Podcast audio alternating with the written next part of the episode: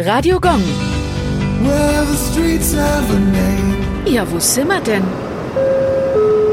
Markomannenstraße, Nürnberg.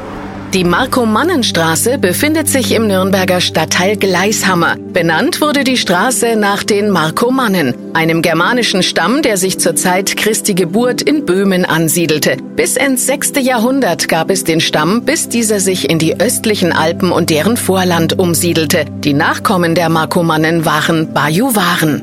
Radio Gong.